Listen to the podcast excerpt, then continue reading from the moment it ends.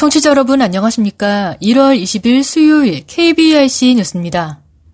코로나19 집단 감염으로 동일 집단 격리됐던 서울 송파구 장애인 복지시설 신화원의 긴급 분산 조치가 유지돼야 한다고 장애인 단체들이 요구했습니다. 서울 장애인 차별 철폐 연대 등은 어제 신화원 앞에서 기자회견을 열고 임시 거주시설에 머물던 거주인들이 오늘 모두 짐을 빼고 신화원으로 돌아갈 상황에 놓였다며 감염 위험이 아직 남아있는데도 장애인들을 일방적으로 재입소시키려는 서울시와 신화원에 분노한다고 밝혔습니다. 장애인 114명과 종사자 69명이 생활해온 신화원에서는 지난달 25일 첫 확진자가 나온 뒤 동일 집단 격리가 이루어졌지만 감염이 급속 확산하며 누적 확진자가 71명에 달했습니다.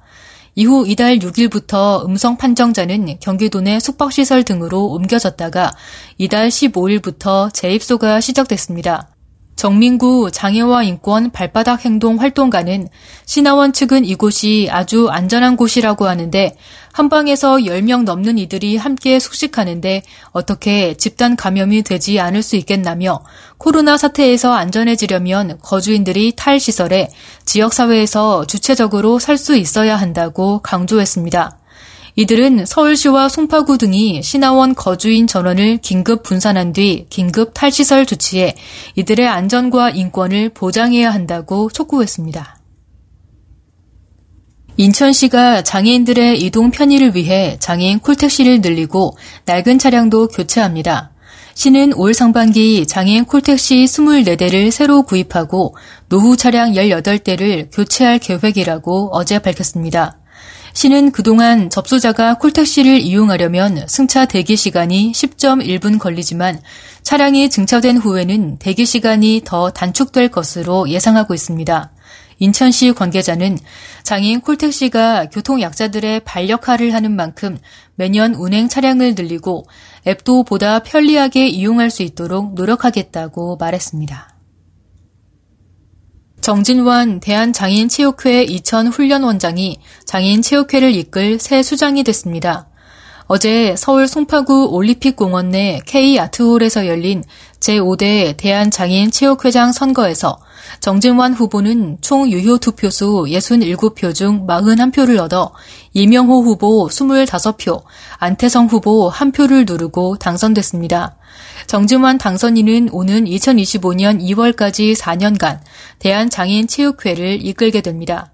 정 당선인은 2000년 시드니 패럴림픽 사격 금메달리스트 출신으로 2006년부터 2011년까지 대한장애인체육회 생활체육 부장을 역임했고 문화체육관광부 장애인체육과장을 거쳤습니다. 경기인 출신이 대한장애인체육회 회장으로 당선된 건 이명호 전임 회장에 이어 정 당선인이 두 번째로 정 당선인은 가맹단체와 시도 장애인체육회의 자율성 보장과 역할 강화, 선수, 지도자, 심판 인재 육성을 주요 공약으로 내세웠습니다. 또 국가대표 지도자 급여제 전 종목 실시와 지도자 해외 연수, 은퇴 선수를 위한 지도자 아카데미 운영, 상임 심판 전 종목 확대와 국제 심판 자격 취득 지원 등 실질적인 지원을 약속한 바 있습니다. 경기도는 장애인 복지 증진과 우수 복지 프로그램 발굴을 위한 사회복지기금 장애인 복지 지원 사업 참여 단체를 공개 모집한다고 어제 밝혔습니다. 지원 대상은 도내 주 사무소를 두고 장애인 복지를 목적 사업으로 하는 민법, 사회복지사업법 등에 따른 비영리 법인 또는 비영리 민간단체 지원법에 따라 등록된 비영리 민간단체와 장애인 복지를 연구하고자 하는 대학, 연구소 등입니다. 지원 분야는 장애인 복지 지원 사업, 고령 장애인 쉼터 운영 등 두 가지로 지원 단체는 두 개 분야에 각각 신청이 가능합니다. 장애인 복지 지원 사업에는 지난해보다 7천만 원이 증액돼 모두 3억 원이 지원되며 지원 단체는 고령 장애인 지원 사업, 시청각 중복 장애인 지원 사업, 기타 장애인 복지 사업 등세개 주제 가운데 하나를 선택해 신청할 수 있습니다.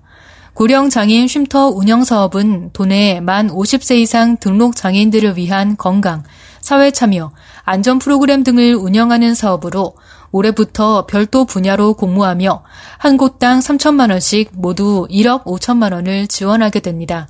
단 상근 인력이 없는 단체, 최근 1년간 장애인 복지 관련 실적이 없는 단체, 중대한 위반 사례로 적발 고발되거나 무리를 일으킨 단체 등은 지원 대상에서 제외됩니다. 신청 기간은 다음 달 1일부터 5일까지이며 관련 서류를 문서24 홈페이지 또는 이메일로 장애인 복지과에 제출하면 됩니다. 경기 남부경찰청 사이버 수사대는 장애인 강제추행 혐의로 구속한 30대 여성 BJ A씨에게 장애인 복지법 위반 혐의를 추가로 적용해 검찰에 송치했다고 지난 월요일 밝혔습니다. 경찰 등에 따르면 A씨는 올해 초 경기도 모처에서 지적장애인 20대 여성을 강제로 추행하는 영상을 촬영, 제작한 혐의를 받고 있습니다. 앞서 검찰은 A씨의 공범인 BJ 땡초에 대한 보안 수사가 필요하다는 이유에서 BJ 땡초에 대한 영장을 반려한 바 있습니다. 경찰 관계자는 여성 장애인을 상대로 한 범죄인 만큼 엄정하게 수사하고 있다며 공범들에 대한 영장을 재신청하는 방안도 검토 중이라고 말했습니다. 끝으로 날씨입니다. 내일은 한파가 물러가고 기온이 평년 수준을 회복하겠습니다. 전국이 흐리고 아침에 제주도, 낮에 서쪽 지역부터 비가 시작돼 오후에 전국 대부분 지역으로 확대되겠습니다. 예상 강수량은 중부지방, 남부지방, 제주도, 서해 5도에서 5에서 20mm, 강원 동해안, 경북 동해안, 울릉도 독도에서 5mm 안팎입니다. 강원 산지에는 비 또는 눈이 오겠습니다. 예상 적설량은 1에서 5cm입니다.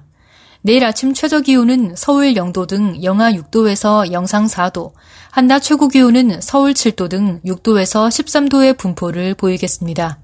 미세먼지는 대기 확산이 원활해 전 권역에서 좋음에서 보통 수준을 나타내겠습니다. 이상으로 1월 20일 수요일 KBRC 뉴스를 마칩니다. 지금까지 제작의 안윤환, 진행의 홍가연이었습니다. 고맙습니다. KBRC